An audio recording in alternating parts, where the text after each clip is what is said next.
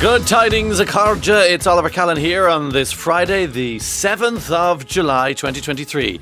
The text is open till 10 o'clock this morning. It's on 51551 and from up north, text studio, followed by your message to 80889. Yes, indeed. A bit of nostalgia for you this morning. When I was a young fella in the 80s, I remember uh, well, obviously the cassette tapes, but specifically the cassette tapes branded by An Post. The cassette post, it was called. And I was reminded of them as we uh, looked ahead to our guest this morning. Austin Kenny's coming in. He's an archivist um, who discovered tapes from his own family in this particular era when Irish people at home would uh, send and post recordings of their own voices, chats, and so on songs, uh, music from the radio, commentary from GAA matches, and, and literally post them to emigrant, emigrant relatives in Australia and America and wherever. Uh, and they might get a cassette tape back in the post. It was the like the voice note, the WhatsApp voice note messages of a lost age. So cassette post, it was a booming thing for An Post back in the day when those people were, I suppose, they were the future stars of reeling in the years when you see them in grainy images now, and you go, "My God, did we really live back there? How did, how did everything look so, um, so so kind of old?" Anyway, I'm looking at a picture here. It was a white tape cassette post was on it. Um, the National Treasures.ie, where they collected all those kind of uh, folklore and things like that, and you put it into an envelope with talk back written on it, and um, it was a, it was a it was a thing that I had never thought about until I heard about uh, our guest coming into us this morning. So that is the crack we have for you on this lovely Friday, fuzzy Friday feeling. Uh, the papers, they're looking ahead, well, to the sport for the next couple of days, and it's all about the hurling and the camogie this weekend. You get the come on out, get the sticks out. Uh, Tipperary and Antrim, they're going to play in the camogie ahead of the hurling final semi final between Limerick and Galway tomorrow night in Croke Park. Huge excitement, and there are those nice Saturday evening um, gigs, you could call them in Croker, because uh, Limerick and Galway. Limerick, of course, red hot favourites. Uh, but will the neutrals be going for Galway? Because I last year, even though it was um, Limerick against Kilkenny, and they'd obviously won the couple in a row. Um, I think everyone was still kind of plucking, plucking for Limerick. The neutrals, I'm talking about. Uh, but will the neutrals go for Galway this time? I was wondering. He's he was. There's something so intense and fascinating about Henry Shefflin as a Bannister, as the manager. He was an unreadable figure as a player, but now on the sideline, he's he's like Gerard Butler as a Spartan in 300. And uh, I feel like I just want to see more of him. You know, he looks fit to be tied over minute incidents. And of course, that was that amazing handshake between himself and Brian Cody last year. That was, um, well, it was a chilling. chilling nightmare for some people. I'd say if, if the two of them shook hands like that once a year, every year. They could actually cure climate change by reducing the core temperature of the planet. King Henry, as he was known as a player, which I always thought was strangely royalist out of Kilkenny, and there is, you know, there's a shade of the pale in Kilkenny always. Uh, so anyway, you have Kilkenny and Clare then on Sunday afternoon with Clare and the favourites there in the hurling to make it to the final. And before that, the Kilkenny Cork are in a Camogie quarter final crunch match, serious rematch of last year's All Ireland final, which of course was won by the Cats. Uh, so that that's that's the crack. Waterford and Galway are already through to the Camogie semi final. So that's how that whole thing shapes up. And also in sport, the excitement continues to build about uh, the Irish, of course, heading down to Australia, New Zealand for the World Cup, and the duo that recorded the tune ahead of the 1990 World Cup uh, Watch Your House, Ooh Ah, Paul McGrath, all of that legendary stuff from 33 years ago, have recorded uh, a new song. The same, the same, same duo. The song cheering on the Republic of Ireland. at The FIFA World Cup is being released, released ahead of our team's first ever appearance at the tournament. Come on Ireland, giving us the right to dream is a celebration of Irish sportswomen. It's the perfect tune to cheer on the girls in green as they compete at the World Cup in Australia. It was written by Maria Walsh and recorded by Zerazy. Um, and it's made up of Maria Walsh and Carol Nelson. And there's Razor World Cup song co-sides. Yes, they're celebrating. It's not the official song. It's being released on the Hot Press Records label. I have a clip of it. It's literally just out today, so I just have a clip of it for the moment.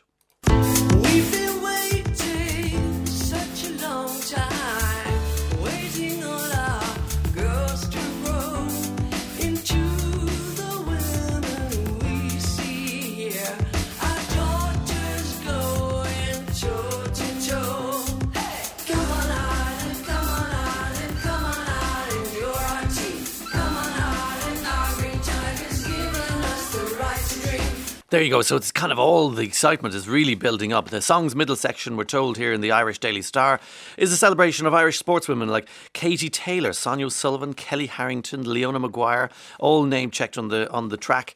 And uh, of course, we have there's a clip of President Michael D. Higgins, and it's available today. It's going to be on sale on iTunes, and you can stream it on Spotify, Apple, all the usual places. I'm sure you'll hear it around the place as well. The uh, 20th of July is the date for your calendar. That's the opening match against the host Australia.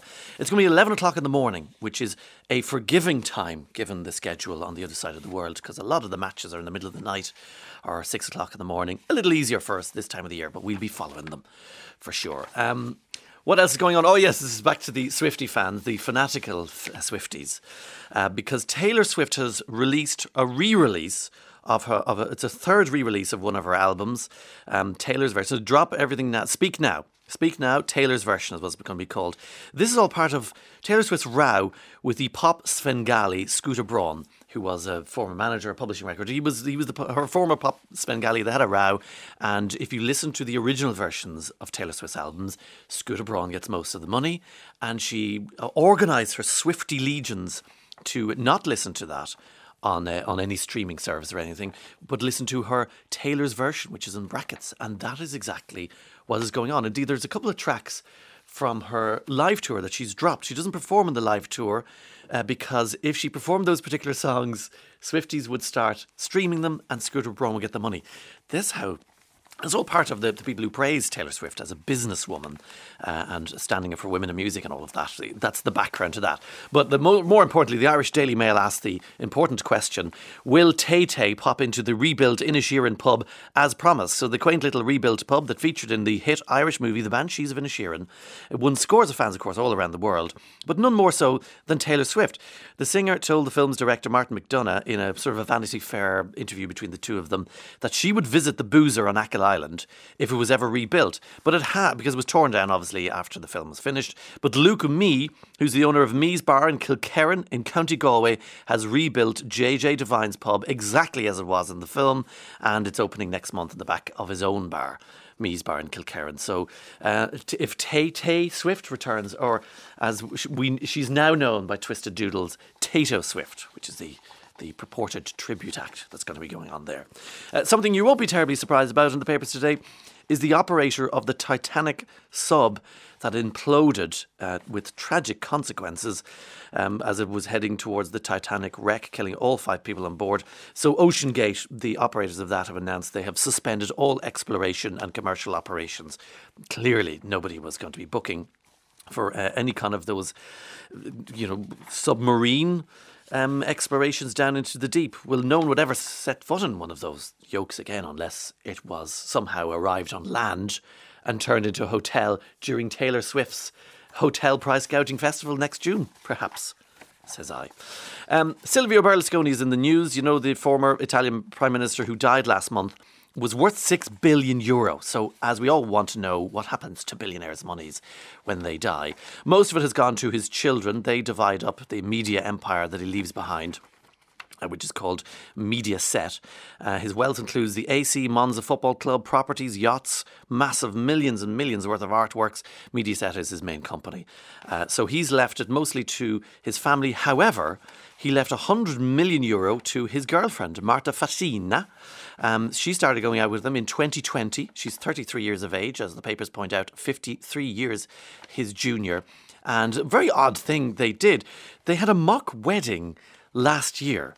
Uh, well, she dressed up in a white dress and everything, cut a cake, had a marriage ceremony, symbolic, but just did everything but marry. And uh, apparently, the mock wedding only happened because his children dissuaded him from marrying her. I wonder why, says you. So, anyway, and then he wrote his will by hand on a yellow notepad marked with a letterhead of his mansion last October, and he dies in June, just a couple of weeks ago. So he's left her 100 million. She's an MP for the Forza uh, party in Italy, and she's nicknamed the Mute because she's barely ever spoken in Parliament. So there she is. Marta Fascina is 100 million rich, and the other papers are pointing out that he also left 30 million to Marcello Dell'Utri, who's a former senator who served t- t- jail time for his association with the mafia. And uh, he's delighted with himself. He said he's deeply moved after learning that Berlusconi had left him 30 million euro. I wasn't expecting it despite the deep friendship we had. I am surprised. It's not something that happens every day, said the man who's now out of jail, freshly. Uh, the Eagles have announced their final tour dates, and um, it's in inverted commas, it's in quotation marks, final. This is our swan song. After 52 years, more than a thousand concerts, 150 million albums sold, the group has announced their initial 13 dates of their final, final farewell tour. Uh, the Eagles, Don Henley, is really the only original Eagle. Joe Walsh, who joined slightly afterwards, and then the, the other lads who are representing the ones who, well, representing the standing in for the ones who are no longer around. Um, what else is happening around the place? Yes, well, the, there's a bit of a row between Twitter and Threads, which is the new Facebook company version of Twitter, um, owned by Meta. Meta is now the Facebook company. And Twitter is, threatening to sue Facebook over its new Threads platform, which is enormous now. There's been 30 million sign-ups to the new platform just in the last day. Fastest download uh, downloaded app ever. And uh, Twitter are going, well, you can't call it Threads, and you're also going to probably steal secrets, I, I suspect, so we're going to sue you. And I'd imagine Zuckerberg, Mark Zuckerberg, has prices in all these things because famously disrupts, copies, lifts, and provokes things. But what I'm interested in are these god kings of the tech world. And there's a good Channel 4 series about them, I believe, which I'm going to mark for my weekend, if I can uh, watch, fit it in in between matches. Uh, because apparently there's, there's a rocket feud between Elon Musk of Twitter and Mark Zuckerberg of now Threads, the rival. So the whole thing really is Battle of the Phallic Metaphors. Where, where do these fellas... It's just all about rockets and satellites. So what happened here? Okay, so SpaceX had a deal with Facebook. They were going to lift a, uh, a, a, a, gigantic transmitter satellite, basically, into space, which, which, according to Facebook, was going to provide internet to remote communities. And of course, they're making it sound like they want to help the people in, the, in Africa and so on. But it's actually all about expanding Facebook's potential user base because they're looking for data from people who are off the grid. And that's what they want to do. But what happened, as happens with Elon Musk's SpaceX rockets, they exploded as they attempted to take off, destroying the satellite with it. Mark Zuckerberg was very, very angry about his gigantic phallic metaphor. Um, Jeff Bezos is not involved in this phallic standoff, but he's so angry he obviously set up threads. And there you go. And people are are, are now threading. There isn't they, they post on threads, isn't that what they're saying? But I've discovered that if you post on threads, it's linked to your Instagram. If you suddenly want to leave threads, you'll have to delete your Instagram with it. They're smart, these guys. They're smart. It's a quarter past nine. The text number is 51551. Lots to talk about. Oliver, what a memory. Did We did the tapes for relatives in Boston and Wellington, New Zealand, says Stephanie. Yes, we're going to be going to the memories of cassette tapes. And uh, actually, speaking of nostalgia, this is just fresh off the presses. Rick Astley uh, who's, who is like absolute Mr. Nostalgia at the moment. And uh, he's had it's been 36 years since he first shot to fame. Rick Astley, now arguably a more prominent force in popular culture than he ever was.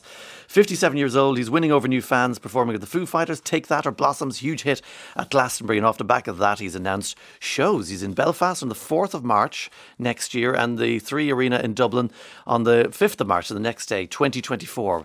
And the tickets are on sale July 14th. No better place to, to warm us up on a, on a Friday weekend than with Rick Astley, a song we rarely hear in its full, in its full and unadulterated beauty. 51551, that's the text.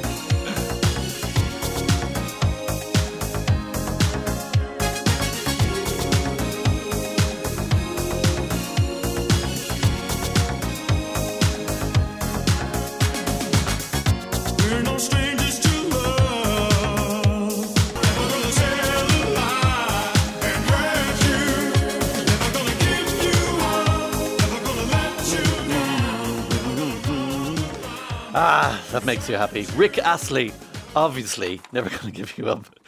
That just makes it put me in a jolly mood. Uh, the 1980s, you know, they're just so much better in hindsight than actually living through them at the time, would they? That's what the memories. Anyway, uh, loads of messages coming in on the uh, cassette tapes that were sent around the world from here in the recordings. I love listening to the recordings. They are wonderful. I worked and lived in Australia and Saudi Arabia and wrote many letters. I'm only sorry I never kept the letters. What a wonderful way to communicate. And I lived for those letters to arrive. I made many phone calls from phone boxes in Australia and phone booths in Saudi Arabia. I was in Australia in the 1980s and Saudi Arabia in 1996. You see, you have an amazing story to tell. Uh, this person, when I hear cassette tapes, I'm instantly brought back to my teenage years. I'm now 52 years old. I was, still am, a whamette with a huge crush on Andrew Ridgeley. We get these every now and again, don't we, from all these Andrew Ridgeley fans? I would have a blank tape in my recorder listening to the radio, waiting for my song to come on. My mom has a cassette tape that her brother recorded with me as a baby in a pram. On that tape are voices of gra- granaunts who were long past. We listened to the tape and we could almost hear a row almost breaking out in the background. So that's all these kind of realities captured that would have been lost forever. Uh, this person says, I have my grandmother who was born in 1901 talking on tape about the day her father was shot by the Black and Tans in 1921, says Melissa. Well, Melissa, tape me away from home at gmail.com. I would imagine Austin would be very, very uh, willing to, to hear from you there. I remember my, uh, my Mayo Mad brothers ringing home probably around 1980, and my father would put the radio beside the phone so they could listen to the match. Happy times. oh God, listening to the match down the phone. That was an expensive way to do it. Uh, loads more messages. We'll come back to them later on, but we have to take a wee break now. Uh, we have the interesting story, life story of a photographer who has been travelling across Ireland, photographing all the famous people from the golden age and all that beautiful era of New York in the 60s, 70s, right after these.